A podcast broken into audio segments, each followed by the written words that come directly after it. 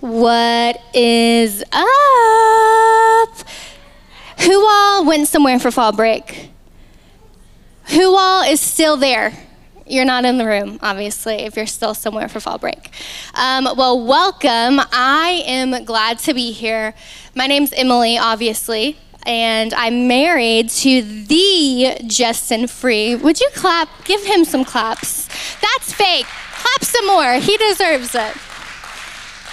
Uh, Justin is the best in all areas. I mean, really. Dad, husband, uh, pastor, he really is the best. But there is one area that he lacks a little bit, and that's video gaming. Go with me. Listen, in our home, if we play Madden, you guys know the football game, who's played Madden, I will win 100% of the time. And I'm not even playing with you. He will tell you. And if he says something different, he's definitely lying. I promise you. Tell him. No, uh, that's the truth. Um, I'm from a small town called Newport. Does anybody know where that is? Raise your hand, please. Whoa. Okay, there's a lot of you. Typically, people don't know where that is. And they say, like Rhode Island? And I'm like, yeah, sure, that sounds cool. Whatever but it's not. It's Arkansas. Uh, I moved here from Newport to go to college. I went to UCA. Go Bears. Bear paws up if you're from UCA. Thank you. I majored in public relations, and I can't tell you really much about it, to be honest. Uh, I started working part time at the church in the creative department, and uh, now I get to work at the Conway campus in our admin team. Shout out to my admin girlies, Corinne, Bonnie, see you. Yeah, shout out.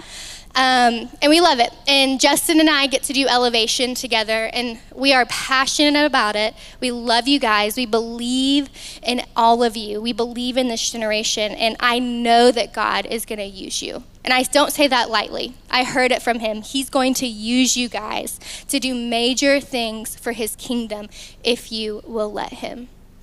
So, we're in Acts, obviously. We're going to be in Acts 9, so you can turn your Bibles there. Um, and we're just going to walk through this scripture. Like, we're going to go kind of line by line. I'm going to give you a lot of context, um, and we're just going to study the word. I don't have three points. I'm sorry if you need that. I just am believing that the Lord is going to speak directly to you from his word. Are y'all ready? I don't think you're ready. I'll just leave. I'm just kidding. Are you ready? Okay, there we go. Uh, just a brief summary. This is what's happening. We have Saul. Everybody say Saul. Okay, he's a bad dude, right? He's persecuting Christians. He's on his way to persecute some more Christians. And then he meets Jesus, gives his life to the Lord, and then goes on to do some crazy things for the kingdom. What's his name? Good. Okay, keeping up. Okay, before we dive in, I want you to keep this question in mind. What has God chosen you for? You can write that down. I'm going to say it a lot. What has God chosen you for? Okay. Give me one second. Okay, Acts 9 1. You can throw that up there. But Saul, but who? Okay, we're going to pause right here because you guys have to know who Saul is in order, in order to understand the gravity of this situation. Also, his name was changed to Paul after his conversion. So if I say Paul or I say Saul, it's the same. Say Saul, say Paul. Great, you're doing great. Uh, Saul was a Pharisee. This was a, a religious group who controlled a lot of the decisions in Israel. Okay? They believed that to be right with God, you have to abide by the written law and the 600 plus laws that were in the Torah. 600 plus laws. Can you imagine? I can like barely remember what the road signs mean, let alone 600 laws. But this is what they believed. And okay, so what these laws did is they opposed Jesus. Jesus came to fulfill the law, saying that No longer did you have to abide by these laws in order to be right with God, but only through Him and through Him alone, making Him your Lord. That is how you become right with God. And the Pharisees did not like this very much. Um, Saul was a chief persecutor of the early church, and his name alone made Christians shudder. There's a verb in the Bible, go with me, lumainomai. Can you say that? Thank you. Okay. Uh, it occurs once in the New Testament in, in Acts 8, where it describes Saul's destroying of the church. It also occurs in Psalms 80. Listen to this, where it describes wild animals destroying and devouring a vineyard. That is what Saul was doing to the early church. Okay, this is gonna sound crazy. I've asked a couple people this week and nobody can relate with me, so I'm hoping that at least one person in here can relate with me. For some reason, I didn't grow up in church. I guess I should preface with that. I like went to church with my friends. Uh, But for some reason, I guess I heard one story of this happening. I thought a guy was going to come in with a gun and line everybody up and ask you if you follow Jesus. Does anybody else, can anybody else relate to that? One, Keely, thank you. Oh, two, okay. I like had this major fear, but this is what Saul would have been like. Like he would have been coming up into churches and doing that. So he was bad to the bone, like he was the worst of the worst. We get it. But I wonder what your past resume looks like. I'm not saying that you were killing Christians, okay? But I wonder what your resume looks like. And I wonder how God wants to use it for his glory. Okay, let's move on. But Saul, still breathing threats and murder against the disciples of the Lord. Okay, Justin a couple weeks ago talked about the story of Stephen. Anybody remember? He was stoned. He was the first Christian martyr. Um, and it says in the Bible that at the stoning of Stephen, Saul literally held the coats of his accusers, the people who were stoning Stephen. He held their coats and he completely agreed with it. And then it's also estimated that the stoning of Stephen was one to three years before Saul's conversion. Okay? So, can you just imagine one to three years of persecution, what that could have looked like. Okay, so Saul, he went to the high priest and he asked them for letters to the synagogues at Damascus. Say Damascus. Y'all are still with me? Okay. So if he found anybody belonging to the way, the way just means Christians, uh, men or women, he might bring them bound to Jerusalem. At this time, some Christians had fled to Damascus to get away from some of the persecution. And these letters, they just gave Saul permission to arrest them and to take them back to Jerusalem. Okay, have you guys ever seen Dog the Bounty Hunter? Yes? Okay, well, this is what I picture Saul as. Look at that guy. I just I need a visual, and so this is what I picture him as. He's on a manhunt. He's like going after these people. Nobody can stop him. If anybody gets in the way, like, so that's Saul. okay, take that down. Okay, praise God. Okay, verse three. now, as he went on his way, he approached Damascus, and suddenly a light from heaven shone around him. And falling to the ground, he heard a voice say to him, Saul, Saul, why are you persecuting me? And he said, Who are you, Lord? And he said, I am Jesus, whom you are persecuting. But rise and enter the city, and you will be told what to do. The men who were traveling with him stood speechless, hearing the voice but seeing no one. Saul rose from the ground, and although his eyes were opened, he saw nothing. So they led him by the hand and brought him into Damascus. And for three days he was without sight and neither ate nor drank. Let's pray. God, thank you for your word. Thank you that it is alive and that it speaks to us still to this day. Lord God, I pray for every person in this room that you would speak directly to their hearts through your word. speak a specific message to them. They'll walk out of here saying, I know I heard from you and I know what to do. Thank you in Jesus' name. Amen. Okay, what just happened? We have lights flashing and voices, and Saul's becoming blind. What is going on? This is the moment of Saul's conversion. This is where he finally meets Jesus. Can you imagine heaven rejoicing? Finally. Okay, so maybe your testimony doesn't include flashing lights or blindness, but I'm sure that you all can remember the moment that you met Jesus. I'll tell you a little bit about mine later, but God wants to use your testimony for his glory. Why was Saul blinded? We don't really know for sure. You might want to add that to your list of questions for when you get to heaven. Um, but listen to something interesting I found. In John 9, we have the story of when Jesus heals the blind man. You know the one where he mixes his spit with mud and makes this like miracle mud? Gross, also, but do what you got to do. Um, the Pharisees didn't believe that that man was actually blind, they thought it was all a hoax. They even brought in the poor guy's parents and questioned them. Like, was he really blind? Isn't it interesting that Saul, also a Pharisee, was blinded when he met Jesus and then healed by him?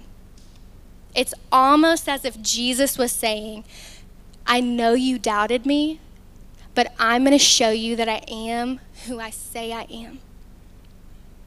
Whew. God can even use our doubts for his glory.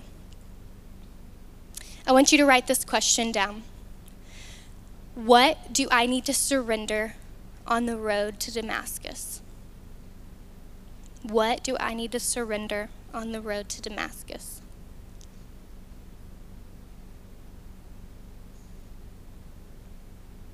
Saul surrendered his life.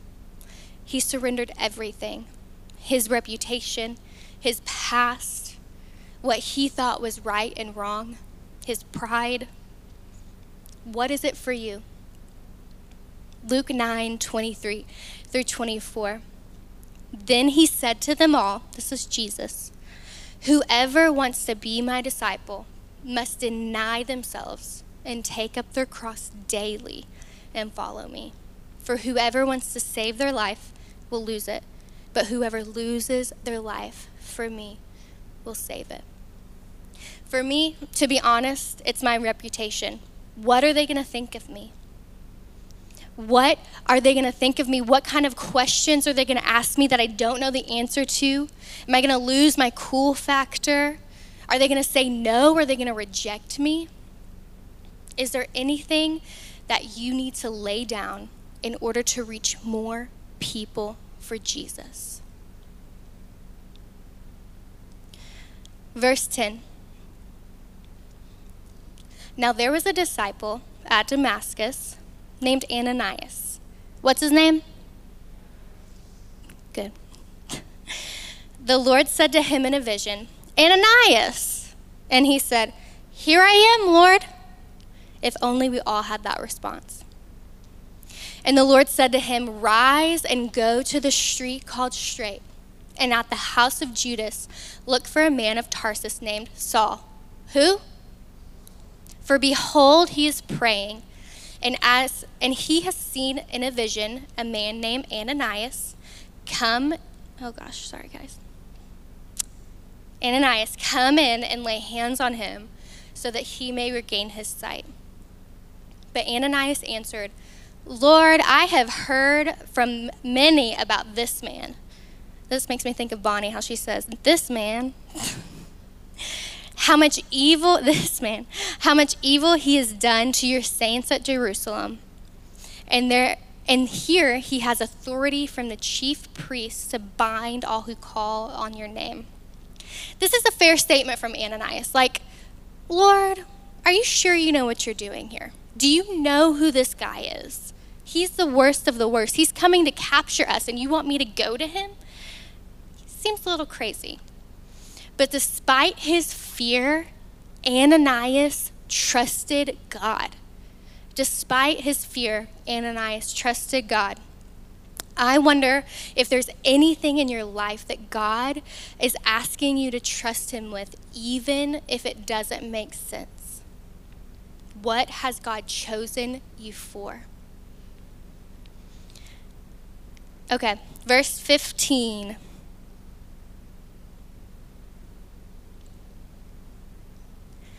But the Lord said to him, Go, for he is a chosen instrument of mine to carry my name before the Gentiles and kings and children of Israel. For I will show him how much he must suffer for the sake of my name. God had a plan for Saul's witness. He knew his past, present, and future, and he formed it all for his glory and purposes. God can also use your past, present, and future. Someone in here is ashamed of their past, but God wants to use it. Will you let Him? Where we saw an aggressive, persecuting religious terrorist, God saw a chosen instrument. Where we had fear, God had hope. Where we wrote Saul off as too far gone, God wrote Saul in to his great plan.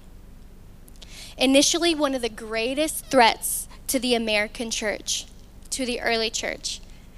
Now, Saul's witness is now an equally great threat to the church's enemies. The conversion of Saul will launch a full fledged mission to the Gentiles, which includes you and I, by the way. What kind of mission does God have you on? What has God chosen you for. Verse 17. Thanks, babe. I can always count on you. 17. So Ananias departed and entered the house, and laying hands on him, he said, Brother Saul, the Lord Jesus, who appeared to you on the road by which you came, has sent me so that you may regain your sight and be filled with the Holy Spirit. And immediately, Something like scales fell from his eyes, and he regained his sight. Then he rose and was baptized, and taking food, he was strengthened. Brother was hungry. Can I get an amen? Brother Saul. I love that Ananias said this. This was his way of expressing acceptance of him and Christian unity, like, yo, bro, welcome home. Can you imagine this moment for Saul? Someone that he would have willingly killed is now calling him brother. Saul knew the Old Testament very well, and no Old Testament prophet had ever cured blindness. Curing of the blind was a messianic prophecy, it was foretelling of the Messiah, of Jesus. So when John the Baptist wondered if Jesus really was the Messiah, Jesus told him that Jesus said to tell him that the blind will see, and that's all that he needed to know. So, when Ananias told Saul that he was being cured by Jesus, he was confronted with the fulfillment of a messianic prophecy. He knew that this was Jesus, that this was the Messiah.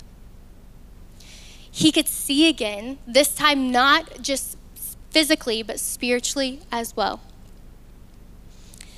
Okay, Denver, our son, we have a son, by the way. I don't know if I said that, but he's really cute.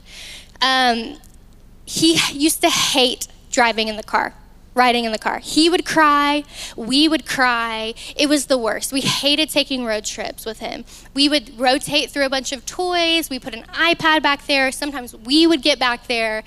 It was the worst. I wish I had that picture of you where you were in the back, just like done. It was it's just, it was a rough time, to say the least. But recently, we switched him from facing the back of the car to facing the front of the car. And look at this face. Can you even? That little squishy boy. Ugh. Let's pray. No, I'm just kidding. Okay. but look at him. He's so happy. Why? Because he can see I just picture Saul This is just like him. He, we change, he changed directions, and then he could see. What joy. All we didn't change his car, car seat or the car, we literally just changed his direction. Okay. Verse 19. We're almost to the end. This is when it gets good. Okay. For some days he was with the disciples at Damascus. Where? Good. And immediately he proclaimed Jesus in the synagogues, saying, He is the Son of God. And all who heard him were amazed and said, Is is not this the man who made havoc in Jerusalem of all those who called upon this name? And has he not come here for this purpose to bring them bound before the chief priests? But Saul increased all the more and was confounded and confounded the Jews who lived in Damascus by proving that Jesus was the Christ. Saul believes and at once started preaching in the synagogues. And he wasn't just preaching there because it was a religious building. He was preaching there because that's where the, the Jewish leaders were, where the Pharisees were. You remember his old crew, the people who don't believe that Jesus is the Messiah? I wonder where your synagogue is. I wonder who your old crew is, who God's placed in your life to love and to serve and to win for his kingdom. God chose Paul for this mission. What has he chosen you for? I am here because a few girls in my sorority, they got this. They got this.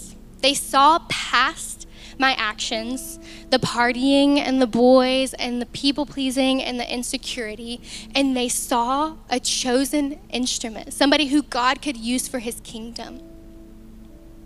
In my darkest, darkest moment and my deepest need, y'all, I almost got kicked out of that sorority. That's how bad it had gotten. They didn't run because of fear. Like Ananias, intimidated, but trusting God, they pursued me and called me sister. They welcomed me into the family. Recently, I've been asking God this question what, Where have you given me influence? Where have you given me an open door? Where do you want to use me? And we'll go on family walks. We live close to UCA. And we passed by the sorority houses, and I just felt something and so I asked a girl, I was like, Do you guys need help? What can I do? And she was like, Actually, we have an advisor position open. Uh, it's the financial. and I was like, Oh boy, that's not, couldn't be me. Uh, but I said yes, and luckily another one opened that was better for me. Uh, but I get to be an advisor for that same sorority, and I get to be in proximity to girls who were a lot like I was are a lot like I was. And I know that God has chosen me for this. And so, my question for you is what has He chosen you for? And what are you waiting on? Don't be so afraid of failure that you don't even start. Take the step. Let God do the rest. Don't get me wrong, I am scared. Like, do I even have a chance in there? The world is changing. I don't even know what's cool anymore. Like, but I know that He's chosen me. And so I'm trusting Him, even though I'm scared. Some of you guys have given up on people, you've counted them out as too far gone. But can I tell you that nobody is too far gone? If people would have given up on me, whew, I was that person, guys. I was too far gone. But somebody took a chance on me. Who do you need to take a chance on? Who is it? Write those names down. Pursue them and love them and serve them and pray for them. Or maybe you and here yourself are needing a moment like Saul, like me years ago, where you need to change your direction. You've been running from him Maybe you've never even known him. You're like, who is this guy? He's awesome. But I want to give you the opportunity to make that decision. Whether you've known him before and now you don't, or maybe you never have, I want to open that opportunity for you. So if you all bow your heads, we're going to pray.